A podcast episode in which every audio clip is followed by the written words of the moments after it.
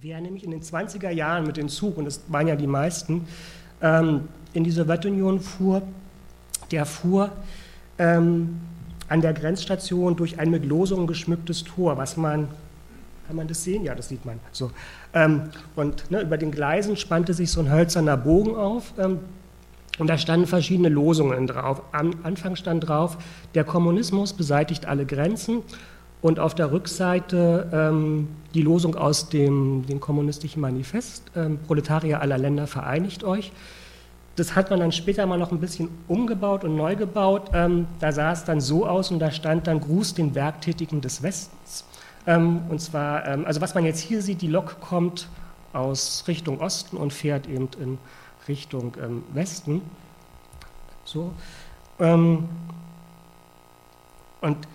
dieses Tor kommt in ganz vielen Reiseberichten der Zeit vor. Also diese Passage und diese, diese Grenzstation wird beschrieben. Also ähm, der Josef Roth, ein Journalist, der in den 26, 27 da war, ähm, schreibt dann noch relativ nüchtern, ähm, es scheint doch, dass hier nicht eine gewöhnliche Grenze ist zwischen Land und Land.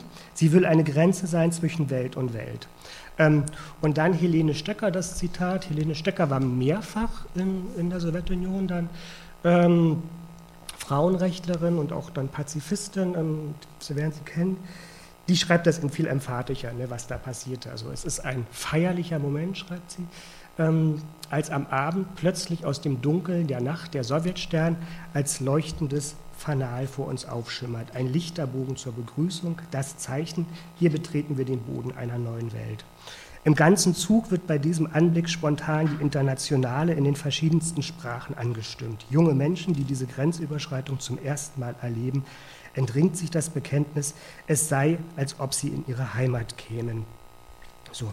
Ähm, da vorne liegt auch so ein kleiner Band. Ähm, Smoking braucht man nicht in Moskau. Der, der, das sind auch so ähm, Auszüge aus Reiseberichten der 20er, 30er Jahren. Da ist unter anderem auch ein Text von Kurt Kleber dabei und von Ludwig Renn. Und die beschreiben das eben auch, diese Grenzstation. Und die haben auch genau dieses, diesen gleichen, ähm, die gleiche Richtung, dass sie sagen, ne, man fährt hier in die Heimat, in die Heimat des Proletariats, in die Heimat der, des Sozialismus.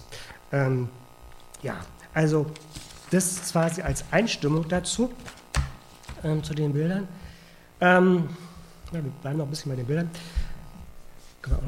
So, in den 20er, 30er Jahren, wie gesagt, das gab wirklich eine Art regelrechten Revolutions- und Utopietourismus. Also man kam, um den Aufbau der neuen Welt ähm, zu besichtigen, und es kamen wirklich unglaublich viele, ähm, also westliche Intellektuelle auf der einen Seite, Künstler massenhaft, dann Arbeiter- und Gewerkschaftsdelegation, ähm, dann natürlich zu diesen Revolutionsfeierlichkeiten. Also das Zitat zum Beispiel jetzt von der Helene Stöcker, ähm, die reiste tatsächlich auch 1927 zu den Feiern des 10. Jahrestages der Revolution.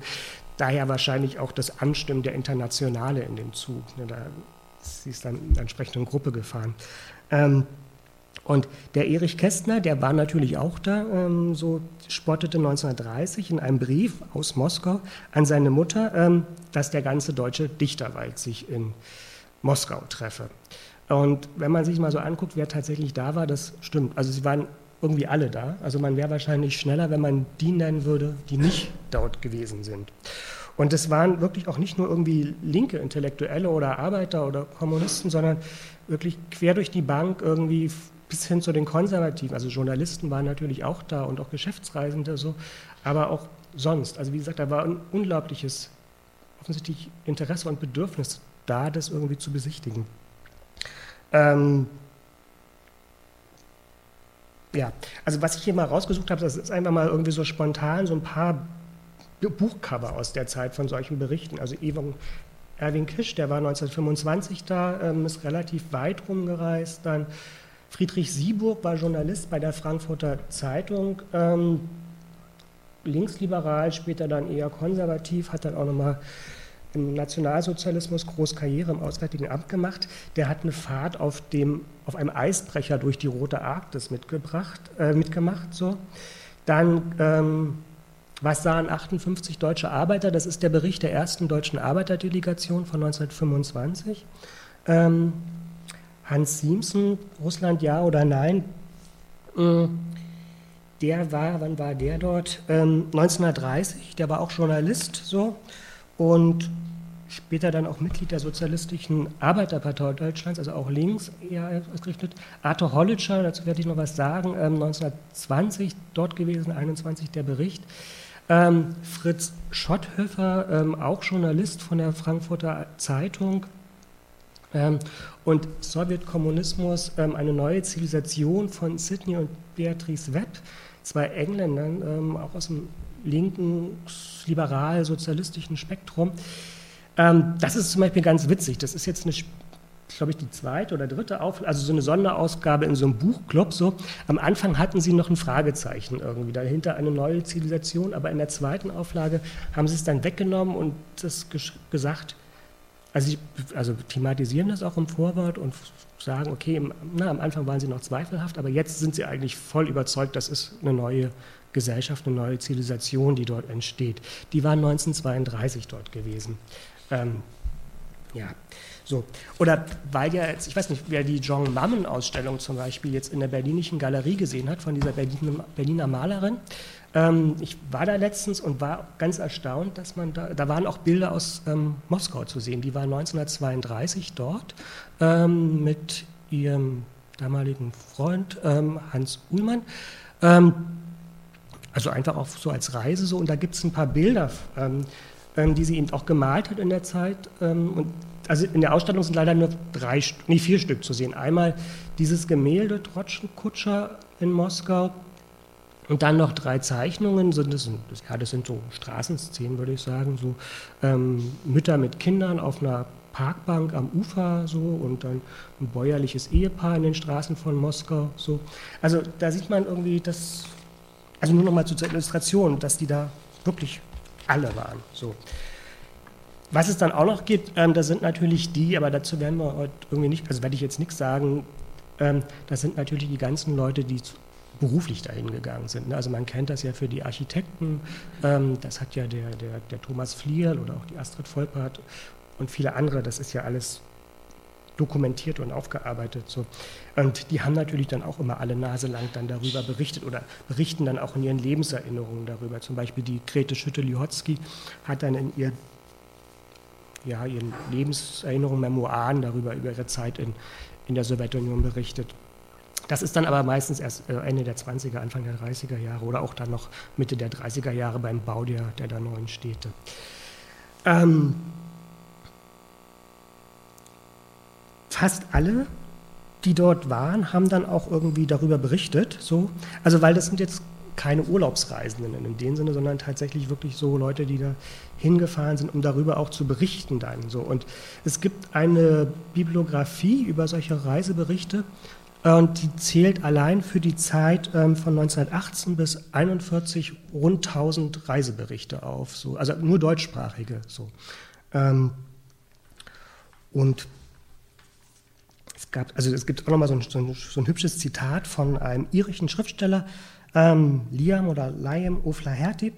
Ähm, der, der hatte witzigerweise auch 1922 mit ein paar mit einer Gruppe Dockarbeiter in, in, Irland, in Dublin, die irische Sowjetrepublik ausgerufen, ähm, also ähm, war aber eher anarchistisch ansonsten, also so ausgerichtet. Der war, war auch dort 1930 und der sagte mal, wer derzeit als Schriftsteller Geld verdienen möchte, der sollte am besten in die Sowjetunion fahren und einen Reisebericht schreiben.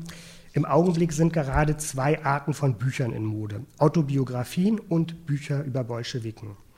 Ähm, ja, also hier, hier ne? Bücher über Bolschewiken. So. Diese ganzen Reiseberichte, ich glaube, das wird ja schon so ein bisschen deutlich, ähm, das kann man eigentlich als so eine Art, eine besondere Form von so einem politisch-kulturellen Dialog sehen. Ähm, es ging natürlich einmal irgendwie tatsächlich um Informationen über diese, über die Revolution oder auch eben, was dort in Russland passiert. So, ne? Ähm, war ja nicht so wie heute, ne? wo man quasi irgendwie mit Internet oder sonst was sofort informiert war. Ähm, und dass das Interesse da auch sichtlich groß war, ähm, das also zeigt zum Beispiel ähm, der Bericht von Alphonse Goldschmidt, der erschien 1920 und da hat dann, und zwar bei, bei Rowold, ähm, Rowold, ja. Ähm, also jedenfalls der Verleger Rowold. Sagte dann, also schrieb dann dem, dem, dem, dem, dem Alfons Goldschmidt, dass dieses Buch innerhalb, also die erste Auflage, das war eine Startauflage von etwa 11.000 Exemplaren, dass die innerhalb von wenigen Tagen weg war und dass die, ähm, die Kunden vorm Verlag Schlange gestanden hätten, um dieses Buch ähm, haben zu wollen. Und ähnlich auch dieser Bericht ähm, von, den, von der ersten Arbeiterdelegation der Deutschen, das war so eine kleine Broschüre, die kam 50 Pfennige. Ähm, die hatte 100.000 Auflage und die war wohl auch innerhalb von einem Tag weg. So. Also findet man so als Information. Also da war tatsächlich irgendwie so ein Bedürfnis da, das wissen zu wollen, was da passiert. Und was man aber auch sieht, und das kommt ja zum Teil auch in diesen Titeln zum Ausdruck, Russland ja oder nein zum Beispiel, diese Bücher sind letztlich immer auch gleichzeitig ein Bekenntnis, ja oder nein, zur Revolution, zum Sozialismus, zur, zur Sowjetunion. Ne, sozusagen. Es ist das ist eigentlich das eigentliche Thema, was in diesen Berichten vorkommt, so, ne? dass die immer die Erwartungen der Revolution und die Haltung mit gegenüber der Sowjetunion verhandeln. So, also es sind in dem Sinne eigentlich auch keine klassischen Reisereportagen, auch wenn die das vielleicht für sich zum Teil in Anspruch nehmen, sondern ne, eigentlich geht es immer darum, so was, wie stehen wir zur Revolution, wie steht man zum Sozialismus. Und der Hintergrund ist dann eben zum Teil auch, das sieht man dann bei einigen, auch bei Walter Benjamin zum Beispiel, bei seinem Reisebericht, eigentlich auch immer diese Krisenerfahrung der, ja, im West, also in Westeuropa oder in den westlichen Ländern in den 20er und 30er Jahren, so, ne, sozusagen nach dem Ersten Weltkrieg. Ähm, also ganz deutlich wird das natürlich dann mit der Weltwirtschaftskrise 1929, wo dann eben in, während in der Sowjetunion dann der der Aufbau der Fünf-Jahr-Pläne beginnt, so, wo das dann immer so als Gegenüberstellung kommt. Ne, sozusagen auf der einen Seite die Wirtschaftskrise mit, den, mit der Massenarbeitslosigkeit und auf der anderen Seite der industrielle Aufbau mit, mit den Verbesserungen für die Arbeiter. So. Also es gibt zum Beispiel auch einen schön äh, in der roten Fahne aus der Zeit ähm, von 19 30, 31, glaube ich, so etwa, ähm, von Jürgen Kuczynski. Also einen hübschen Artikel, so, so eine ganze Seite in der roten Fahne, so zwei Spalten. Auf der einen Seite ähm, ähm, na, sozusagen Westeuropa und auf der anderen Seite ähm, die Sowjetunion. Und da werden einfach nur so die Zahlen gegenübergestellt, so irgendwie Rückgang der Produktion, Massenarbeitslosigkeit und so und auf der anderen Seite eben von der Sowjetunion der Aufbau des Sozialismus, so mit irgendwie Anstieg der Produktion und irgendwie wie viele Arbeiter werden noch gesucht und, und so. Ähm, das, ja, also sozusagen da, da sieht man das immer ganz klar, diese Gegenüberstellung. Und was man, finde ich, auch in den Reiseberichten fast also nicht, nicht nur fast, sondern eigentlich in allen ist, dass diese ähm, Stellungnahme ähm, gegenüber oder zur Revolution und auch eben tatsächlich in diese Bejahung oder auch die Warnung, dann es gibt ja auch die negativen Texte, ähm, dass das eigentlich den Informationsgehalt und auch das Informationsbedürfnis bei Weitem überwiegt. So, also das ähm, ist eigentlich sozusagen viel präsenter. So. Und worum es heute jetzt gehen soll, was ähm, mit dem Stichwort Utopie ist, ähm, dass einige der Texte, die kann man tatsächlich, die werden eigentlich fast selbst zu so einem Utopietext. So. Und zwar in zweifacher Hinsicht. Entweder, dass sie eben diese, die Sowjetunion als ja, konkret gewordene Utopie beschreiben, als Verwirklichung der Utopie. Oder aber, dass sie, und das machen sie zum Teil bewusst, zum Teil aber auch ist es eher unbewusst so, mehr oder weniger. Ähm, und dann das zweite was man auch sehen kann, dass die Leute sich, äh, die Autoren sich des Musters der Utopie bedienen, also quasi der klassischen Utopie, wie man das so von Morus kennt. So, ähm, so das hat der Richard Sade, der Utopieforscher, mal ganz schön für den Reise, Reisebericht, also hm, ist fast ein bisschen falsch gesagt, von, von diesen beiden Webs gezeigt, wo er zeigt irgendwie so, ne, das vom Aufbau her so und von der Art der Herangehensweise und der Beschreibung entspricht das eigentlich fast so, wie das der Thomas Morus in, in seiner Utopia macht, wenn er da sein ähm, Hydlodeus eben über die, diese Utop, die Utopia, also die Insel berichten lässt. So. Und ähm, was man dabei dann auch sieht, ist, dass die Autoren ihn ganz oft eigentlich weniger das berichten, was sie tatsächlich vor Ort sehen, so oder dass das gar nicht so sehr das Thema ist, sondern also natürlich schon auch, aber dass das immer grundiert ist von den eigenen Erwartungen. Also man projiziert in gewisser Weise eigentlich die eigenen Vorstellungen ähm, von der Revolution, von dem, vom Sozialismus ähm, auf die Sowjetunion und erwartet es entweder dort zu sehen so oder das prägt dann zumindest den Blick. Also bei den, den Webs zum Beispiel kann man das auch nochmal schön sehen.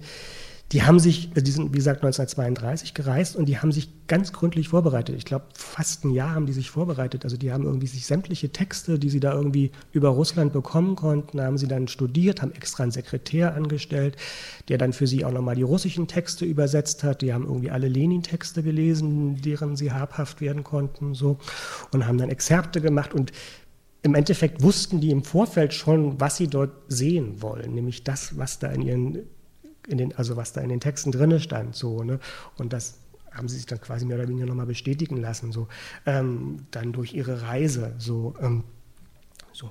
Ähm, aber das ist jetzt, glaube ich, ein Extrembeispiel, aber man sieht das, glaube ich, auch bei vielen anderen, also da werden wir noch zu kommen, ähm, dass eben sozusagen die eigene Erwartung tatsächlich diesen Blick auf, auf Sowjetrussland oder auch die Sowjetunion dann ganz stark prägt, so dann auch zum Teil in der Klage, ähm, dass diese Erwartungen, die, die Hoffnungen der Revolution nicht eingelöst worden sind. So, ne? Ähm, und vielleicht eben nochmal so sagen, was das eben deutlich macht. Es gibt ja diesen, diesen Reisebericht von André Gide ähm, und dann auch den Skandal darum, so, das kennt man alles so. Aber er beschreibt dann schon ja auch nochmal, mit welchen Erwartungen man da hingefahren ist. Ne? So, dass eben tatsächlich so diese Erwartung, das ist das Vorbild oder eben auch dann am Ende dieser Satz, es gab also ein Land, wo Utopisches die Chance fand, Wirklichkeit zu werden. Ähm, so. Was wir jetzt heute, also ne, mal gucken, so, damit das jetzt mit der Zeit. Ähm, ich will ein paar Reiseberichte vorstellen, so, die zum Teil werden Sie die wahrscheinlich auch kennen. Einige liegen auch dort vorne, zum Beispiel Arthur Hollitscher, was wir hier gesehen haben, dieses ähm, hops, drei Monate in Sowjetrussland. Da, das ist auch in diesem einen Reiseband von ihm drin, also das kann man dann auch nachlesen, ähm, wer das will. So, ähm, also ich will das also kurz vorstellen, also was ich dabei auch deutlich machen will, also jetzt weniger auf die einzelnen Texte, das kann man jetzt gar nicht alles im Detail vorstellen, sondern eher so eine Entwicklung und so einzelne Stationen und wie sich so dieser Blick auf die Sowjetunion in diesem, ähm, ja, in diesem Utopiespektrum eben verändert. Weil das vielleicht auch nochmal eben vorweg so ist, diese Reiseberichte, die eben tatsächlich diese Sowjetunion eher als Utopie beschreiben, das ist natürlich nur ein kleiner Teil ähm, der der Reiseberichte. So es gab und zwar eigentlich tatsächlich dann auch eben überwiegend von, von linken, ähm, also nicht nur überwiegend, sondern klar von linken ähm, ähm, intellektuellen Künstlern auch, aber eben dann auch von den Arbeiterdelegationen oder auch den Reportagen dann zur, ähm, zur Industrialisierung ähm, ab Ende der 20er. Und daneben gab es natürlich alle anderen, also alle möglichen anderen Positionen von wohlwollend skeptisch bis kritisch bis irgendwie ablehnend und voller Hass so ähm, und natürlich auch das, was wir da am Anfang in dem Film gesehen haben mit diesen mit diesen Klischeevorstellungen vom barbarischen Russland, wo in, ja, da gehen ja quasi diese alten Vorstellungen des irgendwie bäuerlich-barbarischen Russlands mit äh, den Bolschewiki-Vorstellungen zusammen, ne, wo dann eben dieser, dieser Räuberhauptmann mit so einer Pelzmütze dann eben dann, war das hier so, diese ähm, ne, hier diese Sichel dann als über den Kopf trägt. So. Ja, also das ist natürlich auch da ähm, so. Und also das in, nur noch mal zur Einordnung, dass das natürlich wirklich nur ein kleiner Teil ist. So. Ähm, und vielleicht auch noch mal zum, zum Zeitrahmen. Also das mit den Reisen beginnt, ähm, diesen Reiseberichten eigentlich so, na, was heißt sofort? Ähm, Jahr 1919 etwa, dann 1920 kommen dann die ersten Reisenden und auch die ersten Reiseberichte. Und das geht letztlich so bis Mitte der 30er, Ende der 30er Jahre. Ähm, ähm, aber mit dem Faschismus, also sozusagen einer der letzten großen Höhepunkte ist natürlich nochmal dann der erste Schriftstellerkongress 1934, wo aus, wo irgendwie aus allen Ländern die Delegierten kommen. Ähm, aber so für die Deutschen ist dann ja schon mit 33 irgendwie klar, die sind dann im Exil, so da ist dann nichts mehr mit Reisen. Und als dann der Krieg ausbricht, ist dann natürlich auch nichts mehr da. Und ähm, nach 45 gibt es eigentlich diese Form des Tourismus so in dem Form, wie man das für die 20er, 30er Jahre hat, das nicht mehr. Also das ist tatsächlich so dieses Besichtigen dieser, dieses Aufbaus der neuen Gesellschaft war. Das dann nimmt das andere ähm, Züge an und dann beginnt ja auch normaler Tourismus und so weiter. Das gab es in den 20er Jahren natürlich auch schon, in, oder in den 30er Jahren dann. Ähm, da gibt es auch eine schöne Arbeit ähm, von einem Historiker, Matthias Hecke heißt der, Reisen zu den Sowjets, der hat das auch mal wirklich ganz detailliert alles nachgezeichnet.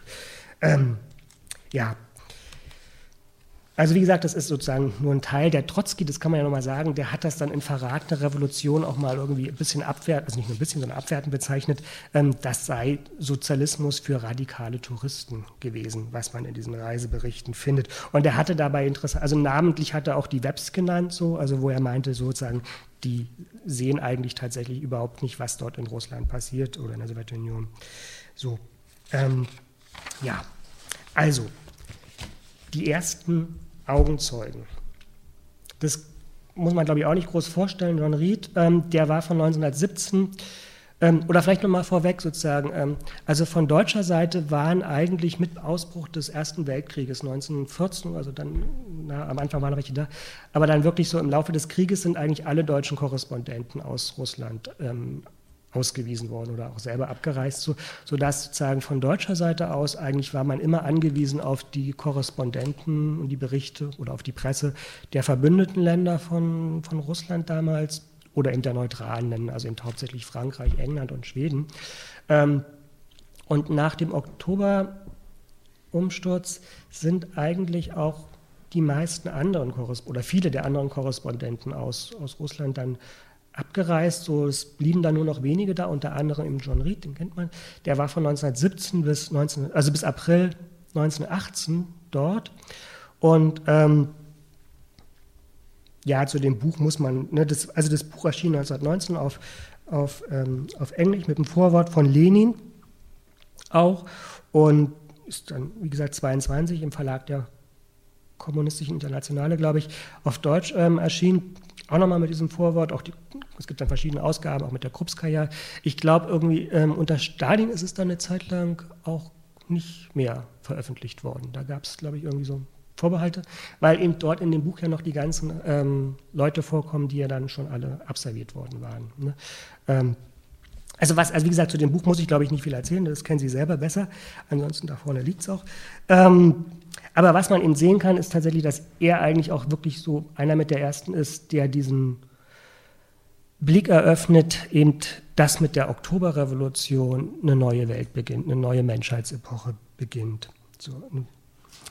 Ein Jahr später kam dann Alphonse Paquet als Journalist, als Korrespondent für die Frankfurter Zeitung ähm, nach Russland, Sowjetrussland dann ja schon. Und der war auch zugleich Presseattaché an der deutschen Botschaft, ähm, bis die dann geschlossen worden ist. Und seine Berichte für die Zeitung, die hat er dann zusammengefasst nochmal unter dem Titel Im kommunistischen Russland, Briefe aus Moskau. Das erschien dann gleich 1919. Und er hat dann auch, als er dann zurück war in, in Deutschland, ganz viele Vorträge gehalten, ist als Vortragsredner rumgefahren und die hat er dann auch nochmal zusammengefasst unter dem Titel, der, also als Buch Der Geist der russischen Revolution. Ähm, dadurch, dass der mit bei der, ähm, also mit bei der Botschaft war, war der relativ dicht am, am, politischen Geschehen auch dran. Also er berichtet, dass er eigentlich fast täglich bei Karl Radek irgendwie mit zum Gespräch war und auch Zugang hatte zu den ganzen Versammlungen und Reden von, von Lenin und Trotzki in der Zeit und so. Und ähm, das merkt man irgendwie auch, dass er wirklich da irgendwie ganz intim auch berichtet. Der Paquet ist, also wie gesagt, der ist eigentlich eher linksliberal am Anfang, aber er sympathisiert auf jeden Fall mit dieser Geschichte und den, auch mit dem Bolschewiki. Ähm, und er bezeichnet das in dem Buch ähm, als, also die Revolution als Geburt einer neuen Menschheitsepoche. Was beschreibt er? Der beschreibt relativ ausführlich und analysiert die politischen Ereignisse natürlich in der Zeit so und Entwicklungen, also die Innen- und Außenpolitik, ähm, dann auch die Lage der Deutschen, der Wolgadeutschen, eben da unten an der Wolga, diese Kolonisten.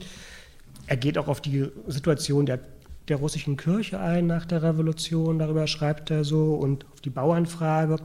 Und ähm, auch relativ ausführlich auf die Entwicklung der neuen Kunst und Kultur ähm, schon in der Zeit, also diese Proletkult-Sachen und die, die, die Avantgarde mit den Futuristen. Ähm, also da gibt es zum Beispiel, er beschreibt zum Beispiel auch irgendwie einmal so eine, so eine Szene, ähm, wo Kandinsky zum Beispiel, ja. Also da heißt es, ne, beschreibt er so eine Straßenszene, der Bauzaun eines unvollendeten großen Eckgebäudes nicht weit davon bietet eine Bretterfläche. Äh, Bretterfläche. Kandinsky mit seinen Schülern hat diese Fläche entdeckt und in Beschlag genommen. Die Maler haben kübelvoll Farbe an ihr leer gemacht. Sie führen Pinsel und Besen mit orgiastischer Armbewegung, malten Jünglingsgestalten von elegant verschrobener Magerkeit, marschierende Gestalten, wirbelnde Räder, sprühende Kanonen, schlündende, prismatisch aufgerissene Lichter, über einen schwarzen Eisenleib mit glühenden Laternenaugen die Inschrift, die Revolution ist die Lokomotive der Geschichte. Also er hat auch das mit, mit wahrgenommen oder er beschreibt auch diese, also diese, diese ersten Inszenierungen auch schon ähm, von auf den Straßen und Plätzen in der Revolution. Ähm, was aber auch ein großes Thema ist für den Paket, das ist tatsächlich die Frage der Gewalt und also der revolutionären Gewalt und des, des roten Terrors. Ähm, da arbeitet er sich extrem viel ab. Das thematisiert er immer wieder und sagt, eigentlich müsste man doch irgendwie darüber was jetzt sagen ne, zu diesen Fragen. Da, da wird eine ganze Gesellschafts-, ganze soziale Gesellschaftsschicht, ähm, na, wie sagt er irgendwie, ähm, nicht ausradiert, aber also sozusagen vernichtet. Ähm, und und er sagt es aber alles im Konjunktiv, weil er, das ist so irgendwie so offensichtlich so ein Zwiespalt für ihn, weil er einerseits schon auch irgendwie wirklich dafür ist und sagt, ne, so, also es muss so sein. Auf der anderen Seite ähm, hadert er dann damit da auch so.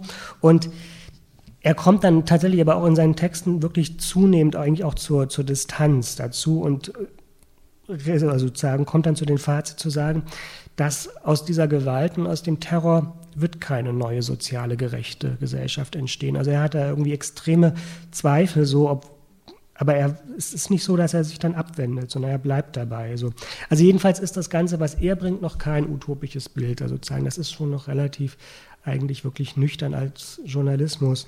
Ähm, deutlich utopischer dagegen ist Arthur Hollitscher.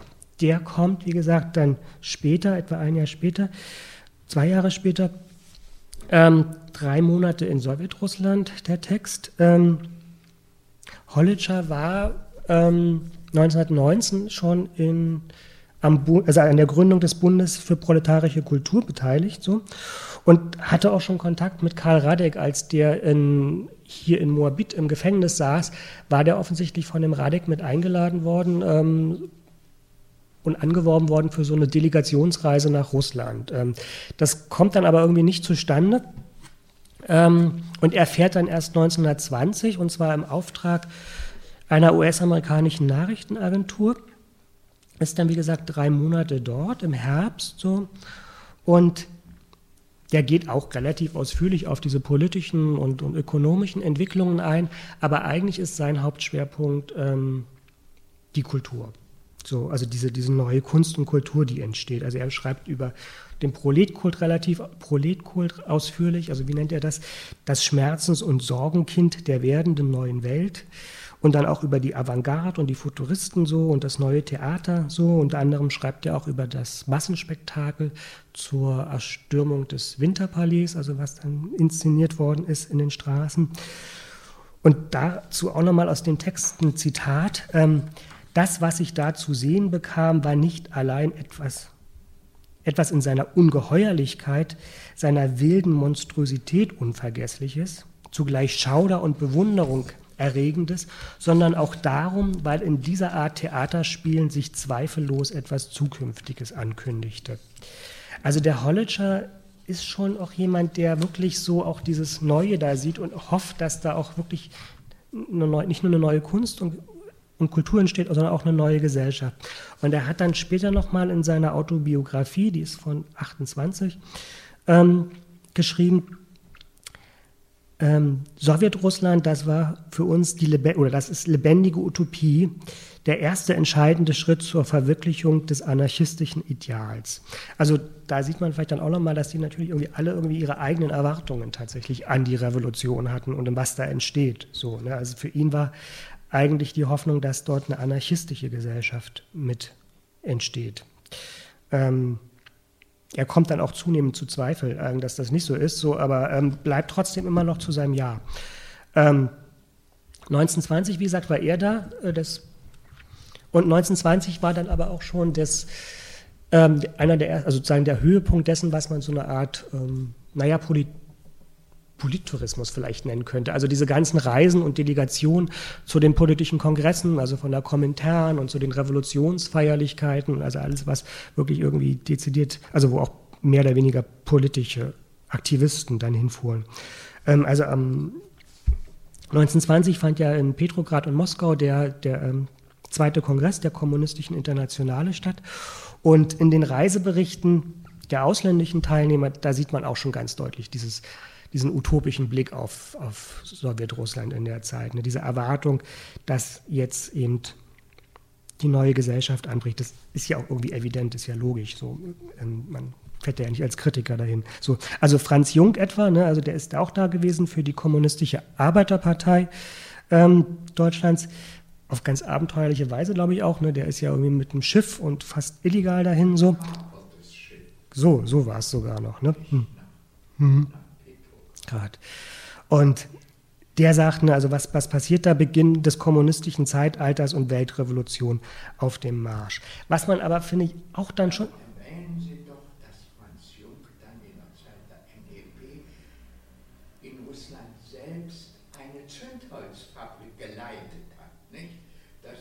mhm. dort äh, seine Frau Claire Jung kennengelernt hat, die Sekretärin in der Internationalen Arbeiterhilfe mhm. und im äh, Internationalen Arbeiterverlag war.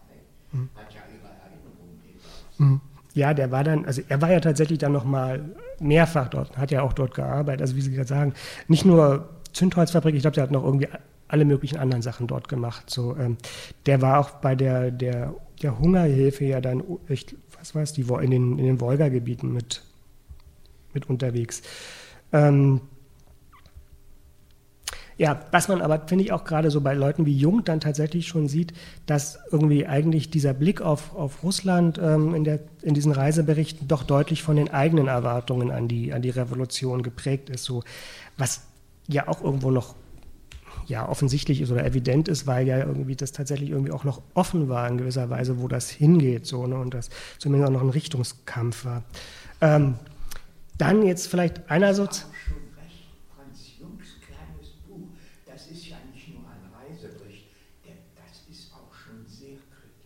Ja.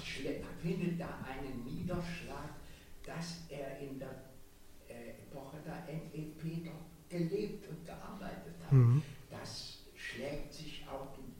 kritischen Blick mhm. nieder. Ansonsten macht man ja heute die Beobachtung, dass das Sympathisieren der Russlandreisenden ihrer Beobachtungsschärfe nicht zugute gekommen ist. Ja. Das ist mhm. Eigentlich. Ich weiß nicht genau. Herr Stern, wir, wir, hören erst den Vortrag noch zu Ende, dann diskutieren wir mhm. zusammen. Ja, mhm. aber nur Geduld, nur Geduld. Mhm ja, das ist also noch ein entscheidender Punkt. Dazu kommen wir tatsächlich auch noch dieser Frage, was hat man gesehen und, und wie hat man das gesehen. Jetzt ein Bericht, ähm, Alphons Goldschmidt ähm, kam auch 1920. Ähm,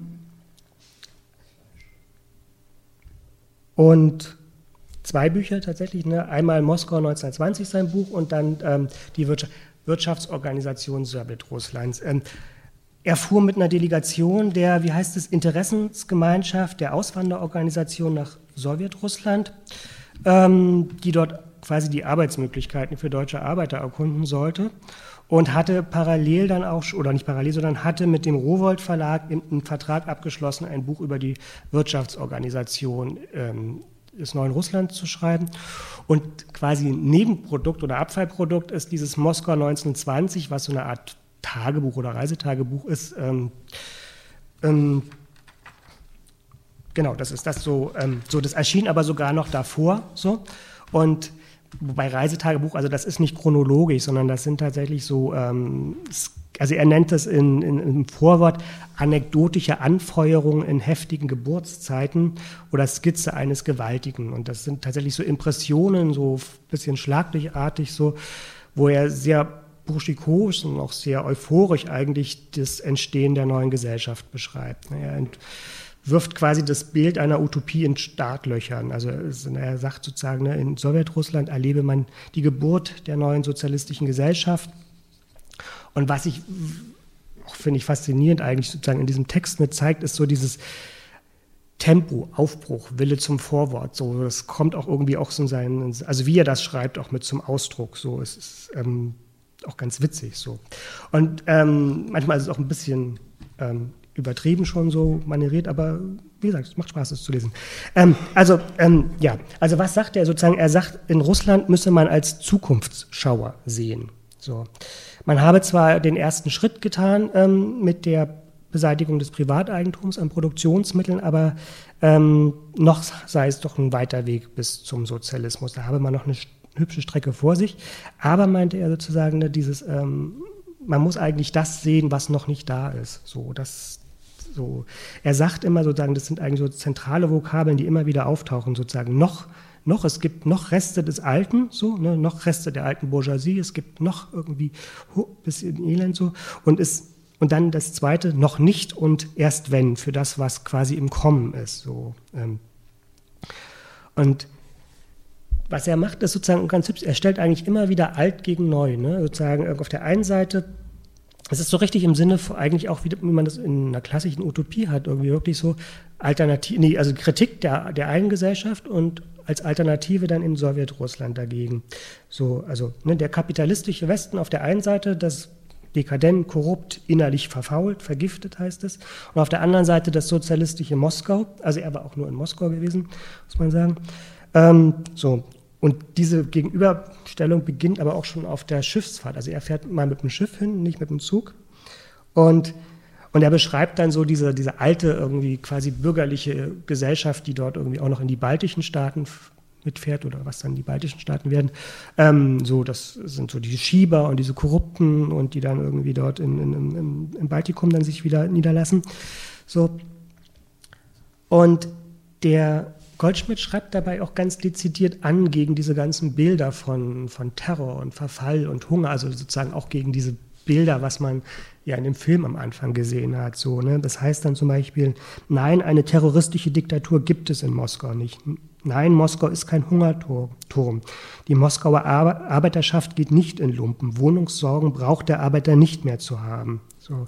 Also er zeichnet tatsächlich für Moskau 1920 doch das Bild eines recht heiteren, beschwingten Lebens. So, ne? Die Menschen haben zu essen, gehen aus, flanieren, vergnügen sich in den Parks und Theatern. Das ist vielleicht doch ein bisschen einseitig. Also wenn man dann zum Beispiel auch nochmal so die Zeichnungen, sagen wir, von der, von der Jean Mammen dagegen hält, aus den 30er Jahren, die ja sind, so, ähm, ist das tatsächlich vielleicht auch ein bisschen viel an Zukunftsschauen oder doch auch stark von diesem Zukunftsschauen mitgeprägt. Der Höhepunkt, finde ich aber, in seinem Reisebericht ist, ähm, als er darauf kommt, also als er den Plan der Elektrifizierung beschreibt und der Industrialisierung. So.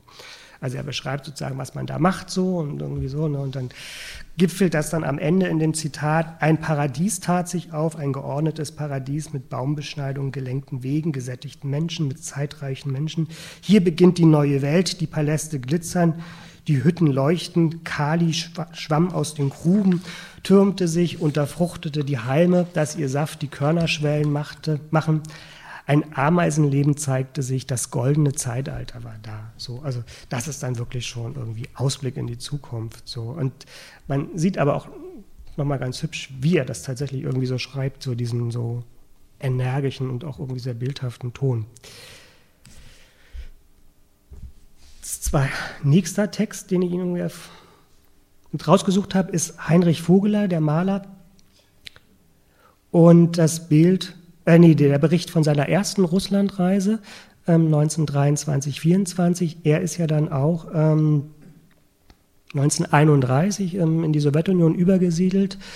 Ähm, mm, und ja, was also sein, finde ich, sein Blick und auch sein Reisebericht ähm, ist relativ oder typisch oder exemplarisch für den Blick ähm, für viele linke Künstler und auch Intellektuelle, gerade für die, die aus den Kreisen, sagen wir mal, des Anarchismus oder auch der Reformpädagogik und der Reformbewegung gekommen sind, oder also der Lebensreformbewegung und auch aus, ja, aus, also ich meine, Vogler selbst ist jetzt nicht aus dem Kreis des Expressionismus, Aber sozusagen, das finde ich halt auch zum Teil auch schon noch Ähnlichkeiten, so wie er das beschreibt, mit den, die vom Expressionismus kommen. So.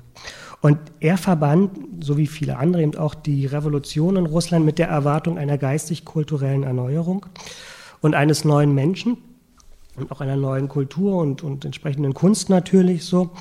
Und also dieses Bild, was man hier sieht, das ist nicht in seinem Reisebericht mit drin, aber das ist, glaube ich, mit in der Zeit entstanden. Das heißt Geburt des neuen Menschen. Also ich weiß nicht, ob man das so im Detail sehen kann, sozusagen die Frauen oder die, ja, die Frauenfigur mit dem, mit dem Baby, mit dem Kind auf dem Arm so und ähm, das ist so der Stil. Der Vogeler hatte 1919 ähm, in Worpswede eine Arbeits- und ja, Schulkommune gegründet, den Barkenhof. Und ähm, das ist auch klar mit sozialistischen Vorstellungen verbunden und Reformpädagogik floss da auch mit rein und anarchistische Ideen und kommunistische Ideen so. Und das sollte irgendwie so, so war das seine Idee, Aufbauzelle, das ist jetzt auch Zitat, der klassenlosen menschlichen Gesellschaft sein, Vorbild für den Sozialismus. Das Experiment ist gescheitert, ähm, jetzt sicher auch an sich, aber auch an behördlichen Widerständen, ähm, so, weil das alles mit der Schulkommune von Seiten der Behörden irgendwie nicht so gern gesehen war. Und 1923 hat dann der, der Vogler ähm, die, den Barkenhof der Roten Hilfe übertragen. Ähm, das kam wohl auch durch bisschen mit auf, durch Vermittlung von den Marschlewski, äh, der, der, ja, der Vorsitzende der Internationalen Roten Hilfe war. Die Rote Hilfe hat dann dort ein, ein, Kinderheim eingerichtet für Kinder von politischen Gefangenen. So. Und er ist dann aber mit der, mit der Sonja Marschlewski ähm, nach Russland gefahren. Das ist ja dann auch später seine zweite Frau geworden. Ähm, die waren überwiegend in Russland, also im Nordrussland unterwegs und er hat dann, glaube ich, auch an dieser einen Universität mit unterrichtet, ähm, dieser Universität der nationalen Minderheiten des Westens. Und der Vogeler beginnt ähm, wie der Goldschmidt, erstmal mit der Kritik der westlichen Gesellschaften und der Prognose ihres Untergangs, also der bürgerlichen Kultur. Also nochmal Zitat. Die Verwesung hat alle Kreise ergriffen und das Leben mit Parasiten und Spitzeln durchsetzt. Zusammenbruch auf Zusammenbruch erfolgt. Und das. Das. Hm. Hm. Hm das müssen Sie dann nachher erzählen, weil äh, ich mache jetzt erstmal nur diese Reiseberichte. So. Herr Stern, Sie machen noch keinen Vortrag. Wir diskutieren nachher. Bitte lassen Sie Vielen Dank. Ich mache es hier auch nochmal laut. Lieber Herr Stern, gedulden Sie sich einfach bis nach dem Vortrag. Lassen Sie das doch mal zu darauf, dass die Reise durch Russland mit Vogelers wunderbaren Zeichnungen ausgestattet ist. Ja. Okay, genau. gut. Jetzt ja. keine weitere Unterbrechung. Mhm. Mhm. Das, also ja, das ist da drin. Ähm, es gibt auch eine Nachauflage oder eine Neuauflage ähm, aus den 70er Jahren, ähm, glaube ich, wo das dann auch nochmal mit drin ist, ähm, so die Bilder. Die Kritik, das ist zum Beispiel auch ganz interessant, also in diesem, ähm, diesem Reisebericht nimmt eigentlich die Kritik an der westlichen Gesellschaft fast mehr Raum ein als die Beschreibung dessen, was dort in Russland zu sehen ist. So. Ähm, er konzentriert sich dann in dem, was er beschreibt, auch hauptsächlich auf die ähm, auf den Bereich der Bildung und der Erziehung. Also er beschreibt dann Besuche bei Fabrikschulen und Erziehungsheimen und, und der, den Universitäten, wo er dann ja auch arbeitet. So. Ähm, und er hebt da sozusagen, betont da auch immer sozusagen nochmal das Prinzip der freien Selbstverwaltung der Schulen, also durch Schüler und Lehrer ähm, und auch das Arbeitsschulprinzip, also dass eben Schule und Arbeit und Produktion miteinander verknüpft werden.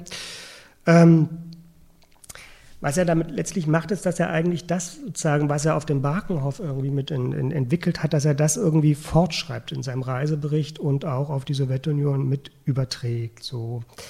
Ähm, denn eigentlich war dann, als er reiste, auch ja quasi schon Mitte der 20er Jahre, waren ja diese ganzen Ansätze tatsächlich irgendwie dieser freien oder auch radikalen, so einer gemeinschaftlichen, reformpädagogischen Erziehung so ähm, eines neuen Menschen, die ja unmittelbar irgendwie in den Jahren nach der Revolution wirklich irgendwie überall da waren. Das war eigentlich dann schon ein bisschen auch im, im, im im Beginn verdrängt zu werden und abgebrochen zu werden. So.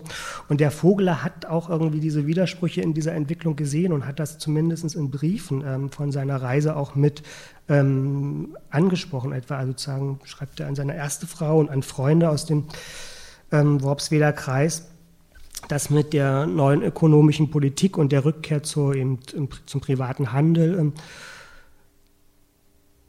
die diese ganzen im kommunitären Ansätze ähm, und Schulkonzepte und Arbeitsschulkonzepte und auch wirklich so zum gemeinschaftliches Leben, dass dem damit der, der, der Boden entzogen wird, so weil ich eigentlich dann keine ökonomische Grundlage mehr dafür, haben, dafür hat. Ähm, in dem Reisebericht selbst kommt das eigentlich aber nicht vor, so, sondern da macht er wirklich nochmal so diese, diese Erziehungskonzepte stark. So, ne? Und das ist vielleicht auch nochmal auch wirklich so ein Festhalten und Betonen dieser, ähm, dieser Ideen ähm, nicht nur gegenüber den Westen, wo er das ja immer als Alternative entgegenstellt, sondern vielleicht auch nochmal in Bezug auf die Sowjetunion, dass man sozusagen nochmal klar macht, wo er eigentlich die Ideale dafür sieht. Die 20er, 30er Jahre, ähm, dann oder mit, die zweite Hälfte der 20er, 30er Jahre, da kann man letztlich so, also ich gehe jetzt mal so ein bisschen rasanter durch, ähm, so eine Art zweifache Entwicklung eigentlich sehen für diesen Teil der Reiseberichte. Auf der einen Seite intensiviert sich der Utopietourismus oder auch generell der Tourismus, also dieses Reisen in der Zeit so. Ähm, so. Also die Zahl der Reisenden und auch Delegationen nimmt zu, also irgendwie mal so eine Zahl, ähm, dass allein irgendwie von 25, 26 so irgendwie 25 offizielle Gewerkschaftsdelegationen waren.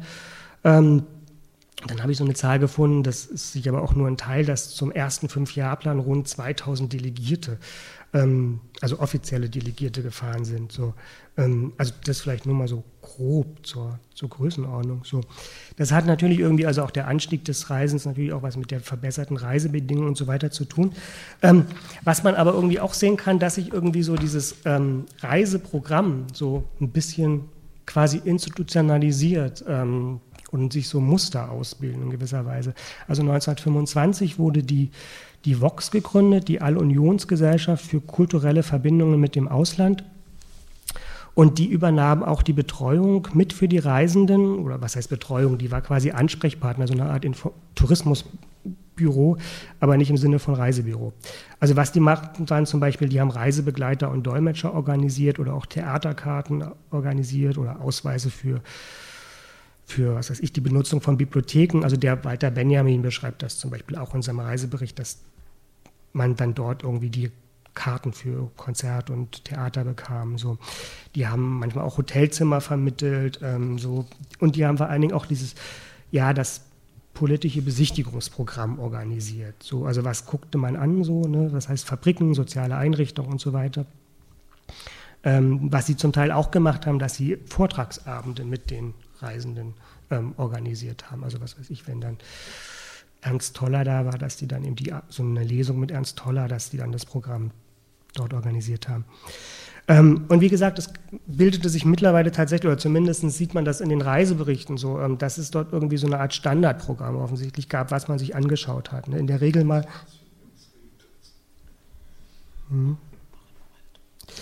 In der Regel also waren das irgendwie, was weiß ich, natürlich Fabriken, Kolchosen, so, ähm, dann Einrichtungen des Strafvollzugs, so, also da ist dann auch immer diese Jugendarbeitskolonie Bolschewo in der Nähe von Moskau, ähm, kommt in ganz vielen Berichten mit vor und dann natürlich Einrichtungen des sozialen Gesundheitswesens ähm, und dann natürlich irgendwie auch Schulen, Fabrikschulen, sowas.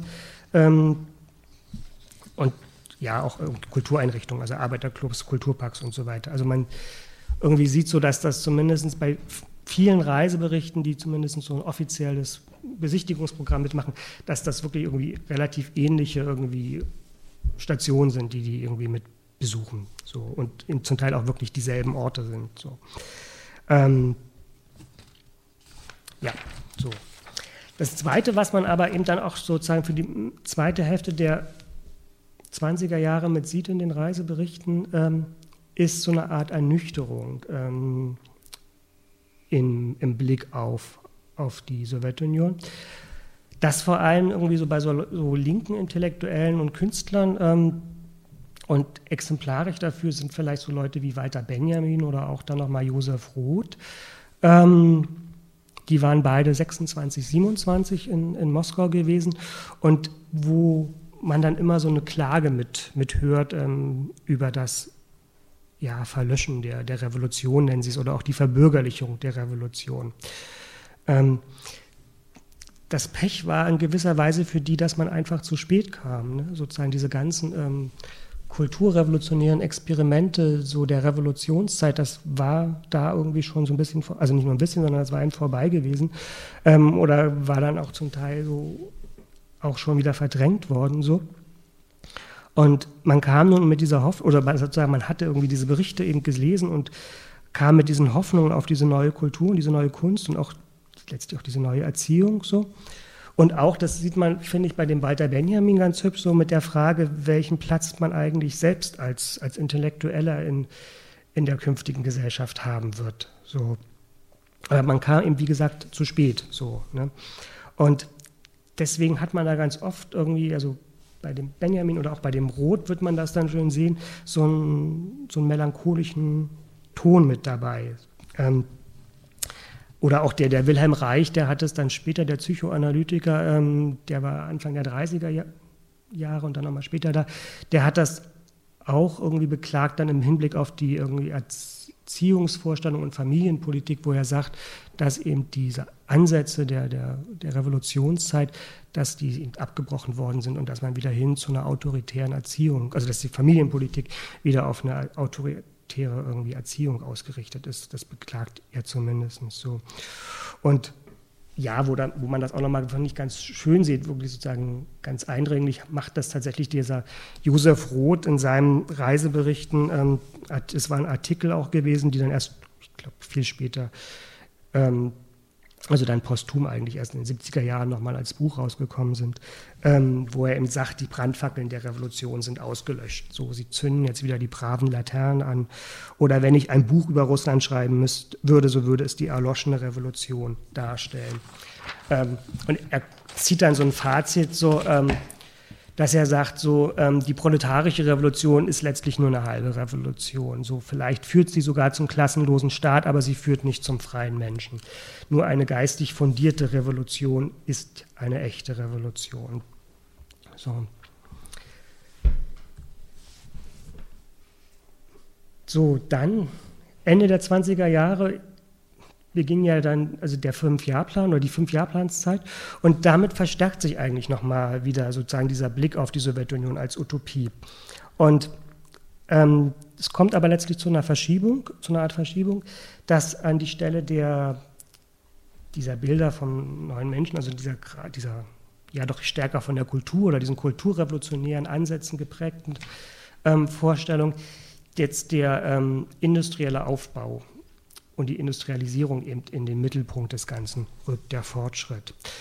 Ähm, das, also sozusagen, das sind vor allem die Texte oder Reportagen zu, zu den fünf Jahrplänen. Ich habe hier mal ein paar, irgendwie, das sind glaube ich die bekanntesten ähm, aus der Zeit eben von FC Weißkopf und auch dann Eins ist zusammen mit ähm, Ernst Gläser, das ist sind so Fotoreportagen so. Also diese Bücher bestehen wirklich so, also es sind ganz große Fotos mit bei, wo dann in diese, der Aufbau gezeigt wird oder auch die einzelnen Bereiche. Es sind wirklich Fotoreportagen so letztlich ähm, mit kurzen Textkommentaren so dazu.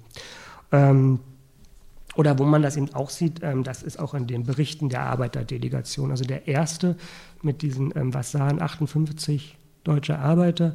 Ähm, das war noch eine reine Textbroschüre ähm, und dann ab dem dritten offiziellen Bericht ähm, oder der, dem dritten Bericht der, der dritten offiziellen Delegation, ähm, der ist von John Hartfield gestaltet worden und da haben die dann auch so ähnlich wie diese Bücher eben auch einen ganz starken Fotoanteil und werden eigentlich quasi auch zu solchen, ähm, so einer Art Fotoreportagen über über Sowjetrussland. So. Was steht da im Mittelpunkt? Was zeigen die? Also im Mittelpunkt steht, wie gesagt, die Industrialisierung und auch der Aufbau der neuen Städte ähm, und auch die Umgestaltung der Natur natürlich so ähm, mit den ganzen Plänen so. Und dann als weiterer großer Bereich die neue Lebensweise mit dem neuen Wohnen, Bildung, Freizeit für die Arbeiter, also sozusagen die, die Verbesserung der sozialen Lebensbedingungen. Ähm, und man hat das ganz oft, zum Beispiel jetzt auch bei hier Zukunft in Rohbau oder auch ähm, bei der Staat ohne Arbeitslose, dass das wirklich so nach den einzelnen gesellschaftlichen Bereichen aufgebaut ist, mit Fotos und kurzen Kommentaren, sozusagen Bereich der Bildung, Bereich irgendwie Soziales und Gesundheitswesen, so, und dann werden eben die neuen Einrichtungen gezeigt. So.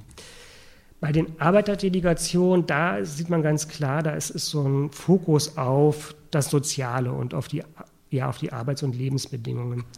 Ähm, in diesem ersten Bericht, die hatten sich tatsächlich wirklich so einen Fragekatalog ähm, aufgestellt ähm, dazu, den sie dann auch so systematisch in dem Bericht abarbeiten und auch wirklich sozusagen jeweils sagen, ist es so, ist es nicht so. so.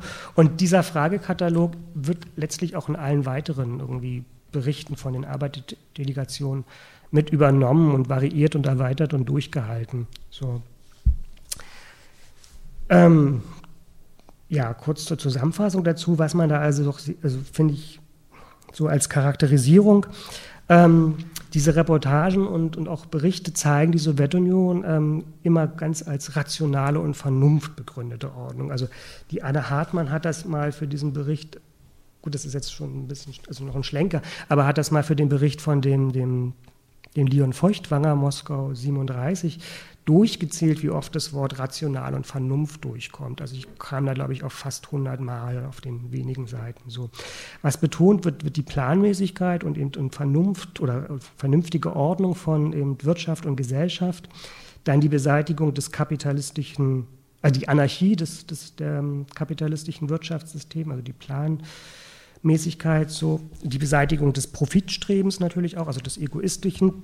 An dessen Stelle treten ähm, die Befriedigung, also jetzt Zitat aus einem dieser Reiseberichte, die Befriedigung der Bedürfnisse der arbeitenden Menschen.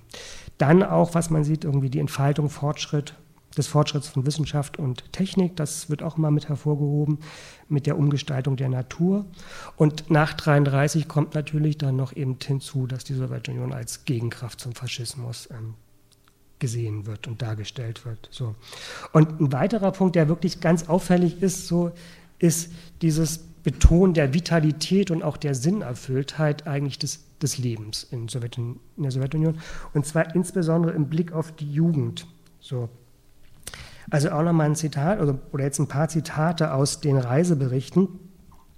Ähm, als ich die Grenze nach Polen überschritt und Europa wieder betrat, hatte ich ein Gefühl der Niedergeschlagenheit und Vereinsamung. Ich vermisste den Eifer, die Ausrufe, den Ernst und die gespannte, fast besessene Vitalität jener Fanatiker, die da versuchten, eine neue Welt aufzubauen.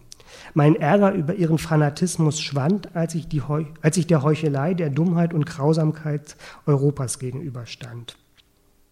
Oder dann nochmal Helene Stöcker, ähm, auch aus diesem die hatten wir ja am Anfang schon, ähm, das scheint mir überhaupt das Charakteristische für die Wirkung der Revolution in Russland, die Befreiung gebundener Lebensenergien. Es sind vollkommen neue Kräfte wach geworden. Es wirkt heute tatbereitet, bewusstes Leben für die Gemeinschaft in Tausenden, Jahrhunderttausenden von Menschen, die vorher vegetierten. Das ist eine der eindrucksvollsten Tatsachen, eine der stärksten Erlebnisse, dieses geistige Leben in bisher dumpfen Massen zu spüren. Und ähm, dieses, also dieser, diese Betonung oder diese Faszination für diese Vitalität oder diese, diesen Aufbruchswillen, so, das findet man selbst bei Autoren, die dem Ganzen eher skeptisch oder distanziert oder so selbst ablehnend gegenüberstehen. Also zum Beispiel bei dem ähm, Friedrich Sieburg mit diesem, das hatten wir ja schon, mit dieser, ähm, das ist dieses, die Rote Arktis, der auf dem Eisbrecher da mitgefahren ist. Ähm, wie gesagt, der der hat sich dann später in konservativen Kreisen angeschlossen und dann in, in, während der Nazizeit auch nochmal ähm, Karriere im, im, Auswärtigen Dienst gemacht, also so ein wirklich nicht verdächtig des Linkens. Ähm, der schreibt dort in dem Roman, äh, nicht Roman, in seinem Reisebericht, unser bürgerliches Nervensystem kapitulierte völlig vor so viel Lebenskraft. Wie bleiche Schatten schlichen wir Kapitalisten mit unseren Schiffsbilletten und unseren Vorurteilen durch die vom Geräusch des sozialistischen Aufbaus hallenden Räume des Eisbrechers. Ich begriff, dass diese jungen Männer vor mir die Härte des Lebens spielend ertrugen, weil sie ihr Dasein als sinnvoll empfanden, während die deutsche Jugend nicht einmal einen Traum hatte, mit dem sie sich hätte trösten können. So, jo.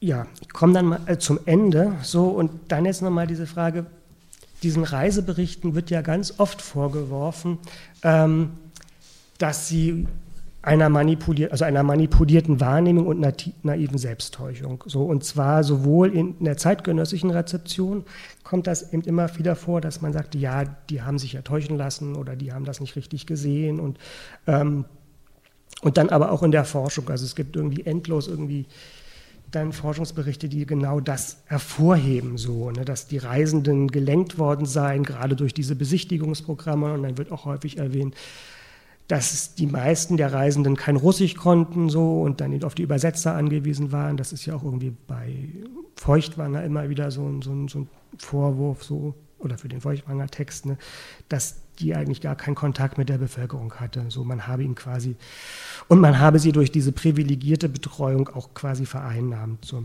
Und ein zweiter Vorwurf in diesem Zusammenhang ist auch immer, ähm, dass die diese Reisenden hätten bis auf wenige Ausnahmen, das ist jetzt auch nochmal Zitat, das Ausmaß und die Folgen des bolschewistischen Terrors nicht wahrgenommen oder opportunistisch verdrängt. Ja, also klar, diese Versuche zur Beeinflussung gab es sicher ähm, so, aber das haben auch mal zwei Historiker gezeigt, also einmal wie der Hecke, der Matthias Hecke in seinem Buch und dann auch Eva Oberloskam, die hat auch über die Reiseberichte geschrieben. Und die zeigen, dass man das ganz stark relativieren muss, diese, ähm, diese ähm, Beeinflussungsversuche, weil man zum einen dieses, ähm, so heißt es, volle Register der Gastfreundlichkeit, ähm, das nur für einen ganz kleinen Teil der Reisenden ähm, gab. Und, das, aber der zweite Punkt ist, glaube ich, viel wichtiger. Diese Frage der Kontrolle und Täuschung und Manipulation, auch die Frage, sozusagen, sieht man wirklich das, was ist so, ähm, das wird von den Reisenden irgendwie permanent eigentlich auch selbst mit reflektiert in den Reisebericht, also in ganz vielen. So, es kommt das immer wieder mit vor, dass man darüber, ähm, dass wirklich am Anfang heißt, also es gibt auch Reiseberichte, die heißen, heißen Wahrheit oder Lüge, so, ne, oder es wird dann eben so gesprochen, so, ne, werden wir wirklich das sehen, was, was sozusagen wie die Wirklichkeit ist. Das ist auch bei diesen Reiseberichten der Arbeiterdelegationen zum Teil so. Und weil das war ja dieser ständige Vorwurf eigentlich auch schon zu, zu der Zeit, dass man ihnen was vorspielt, so, also damit musste man sich auseinandersetzen, so, und das, das läuft quasi mit. Und genauso ist es letztlich auch mit der Frage des Terrors und der Gewalt, so. Also wenn hier das, also dieses Zitat, dass die das nicht wahrgenommen haben, das ist von Wolfgang Geier aus seinem Buch ähm, über diese Reiseberichte.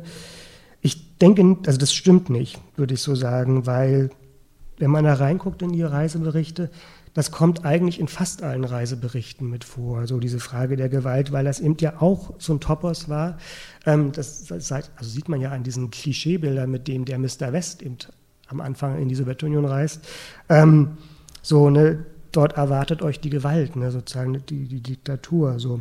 Und Goldschmidt fragt ja auch, ne, das ist ja so seine Einstiegsfrage, gibt es noch eine terroristische Diktatur in Moskau? So. Also das zeigt, finde ich zumindest, dass man dessen irgendwie auch schon bewusst war und das in irgendeiner Form thematisiert hat, dass es ein Thema war, was präsent war und was man nicht einfach verdrängt hat. So. Und in den meisten Reiseberichten, wie gesagt, wird das auch angesprochen und auch kritisch thematisiert. Also wie gesagt, Paquet, bei Paquet ist das drin, bei Ernst Toller ist das drin, bei Hollitscher ist das drin bei Franz Jung ist das drin, dass die sehr wirklich auch detailliert und kritisch mit, diesem, mit dem roten Terror, der eben der dann einsetzt, das thematisieren und auch die Frage so, ähm, wo führt das hin, kann daraus eine, die neue Gesellschaft entstehen oder sagen, wie ist diese wirklich ja auch revolutionäre Gewalt, die in so einer Situation ja unvermeidbar ist, so zeigen sie es zumindest. Ähm, wie geht man damit um, wie grenzt man das ein so und ähm, vielfach wird dann auch diese also erklären Sie in den Reisen, also diese Reisenden auch diese Gewalt und den Terror erstmal historisch, dass sie sagen, ja, das ist die Situation. Ne? Sozusagen, man ist im Bürgerkrieg so oder eine Revolution ist eben nicht eine friedliche Machtübernahme. So, ne? Und so die bürgerliche Klasse, die werden sich das auch nicht einfach wegnehmen lassen. Also Sie sehen da also sozusagen auch bei Paquet ist wirklich so dieses Dilemma eigentlich da. Ne? Wenn man Ja sagt zur Revolution, dann kann man nicht sagen, dann verzichtet man auf Gewalt. Und die meisten, oder nicht die meisten, sondern fast alle erklären, aber auch sozusagen beschreiben, dass diese Gewalt in Zukunft dann auch überwunden werden müsse, wenn man ihn tatsächlich zu einer neuen, gerechten Gesellschaft haben will, wenn die Utopie Bestand haben soll. So. Und für einige war natürlich auch klar, irgendwie diese, diese Zweifel ähm, an dieser Politik dann auch nochmal der Ausgangspunkt für zumindest Skepsis, wenn nicht sogar eben Desillusionierung oder Abkehrung. Also ich meine, klar, man kennt jetzt André Gide so, das, ähm, diesen bekannten Text so mit seinen Retuschen dann nochmal dazu und diesen Skandal, den das hervorrief. So. Und auch dann nochmal zu Feuchtwangers Buch, dazu muss man ja eigentlich jetzt nicht viel sagen, da ja, gab es ja letztens im September die Vorstellung oder die Veranstaltung von Slavik Hedeler mit der Anne Hartmann, die dazu ja auch nochmal ja, eine Studie vorgelegt hat, wo sie so die Umstände dieser Reise von, von Feuchtwanger rekonstruiert und auch nochmal beschreibt, wie dieser Text entstanden ist und auch zum Teil bearbeitet worden ist und, und, und wie das da zu sehen ist. So. Ähm, dass nun jetzt, sagen wir mal, in solchen Aufbaureportagen wie, wie im Tier den hier, ähm, dass da sowas wie jetzt die Frage der Gewalt nicht vorkommt, ist, glaube ich, auch irgendwie evident, weil das ist einfach gar nicht deren Thema. So, ne? Also ähm, das sind ja in dem Sinne keine Reiseberichte, die jetzt so eine kritische Dis äh, Bericht darüber geben, sondern die wollen ja gerade das zeigen, was eigentlich im Werden ist. So. Und das ist, finde ich, auch dann nochmal der, der nächste oder das ist der abschließende Punkt, den ich dann nochmal stark machen wollen würde, ist, ähm, das, was auch der, was hier in diesem Holliger-Zitat nochmal so aufscheint, ähm, dieser Vorwurf der Manipulation und Selbsttäuschung ähm, verkennt in gewisser Weise eigentlich auch diesen Utopiecharakter dieser Texte. So, weil es ging eben nicht nur dazu, also es ging eben ja auch darum, von der Geburt der Zukunft zu erzählen. Ähm, also jetzt auch wieder Zitat von dem Jitsu oder dann eben wie das der, der Holliger eben sagt, ne, das schon verwirklicht, also bei aller Kritik und allem, was man in sehen muss, so, ähm, das schon verwirklichte und in einer helleren Zukunft zu verwirklichende, zu erfühlen und zu erblicken, dies ist und bleibt das Wesentliche in Sowjetrussland. Und das ist, denke ich, sozusagen, also zumindest für den Teil oder für diese Reiseberichte, die man unter diesem Utopie-Charakter ähm, mit irgendwie einordnen möchte, eigentlich so das, der zentrale Punkt, dass sie tatsächlich eben sagen, ne, sozusagen man sieht eigentlich das, was werden soll.